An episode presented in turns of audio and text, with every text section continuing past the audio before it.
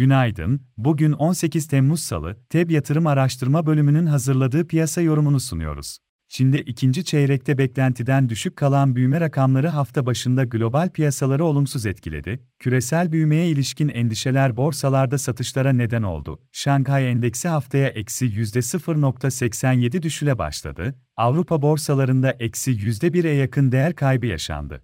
Amerika tarafında ise ikinci çeyrek bilançolarına ilişkin beklentiler satışları sınırladı. Hafta başında S&P endeksi %0.39, Nasdaq endeksi %0.93 yükseldi.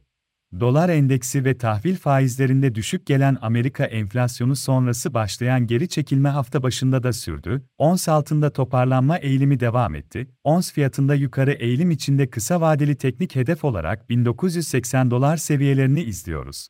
Bu sabah yurt dışı borsalarda karışık seyir takip ediyoruz. Çin'de zayıf gelen büyüme verilerinin, gayrimenkul sektöründeki yavaşlama ilişkin endişelerin Asya borsaları üzerinde olumsuz etkileri sürüyor. Japonya dışında Asya borsaları güne düşüşle başladı. Amerika endekslerinde vadeli tarafta hafif satışlar etkili. Avrupa borsalarının ise dünkü satışlardan sonra bugün hafif yukarıda açılması bekleniyor. Amerika'da bugün perakende satışlar, sanayi üretimi ve kapasite kullanım oranı verileri açıklanacak. Ayrıca Amerika şirketleri ikinci çeyrek sonuçlarını açıklamaya devam ediyor. İçeride Mayıs ayına ilişkin konut fiyat endeksi takip edilecek. Borsa İstanbul tarafında ise haftaya pozitif başlangıç yaşandı. BIST endeksi günü %2.53 yükselişte Türk lirası bazlı yeni bir rekor kapanışta kısa vade yükselişin devamı açısından kritik noktalardan biri olarak izlediğimiz 6600 seviyesinde tamamladı. Borsa İstanbul'da 26 Mayıs'tan beri etkili olan yükseliş trendinin kısa vade için korunmasını öngörüyoruz. Endekste 6600 seviyelerinin aşılması durumunda, yükseliş eğiliminin teknik olarak 7100 seviyelerine doğru sürmesini bekleriz. Günlük bazda direnç olarak 6710 ve 6800 seviyeleri önemli olacak.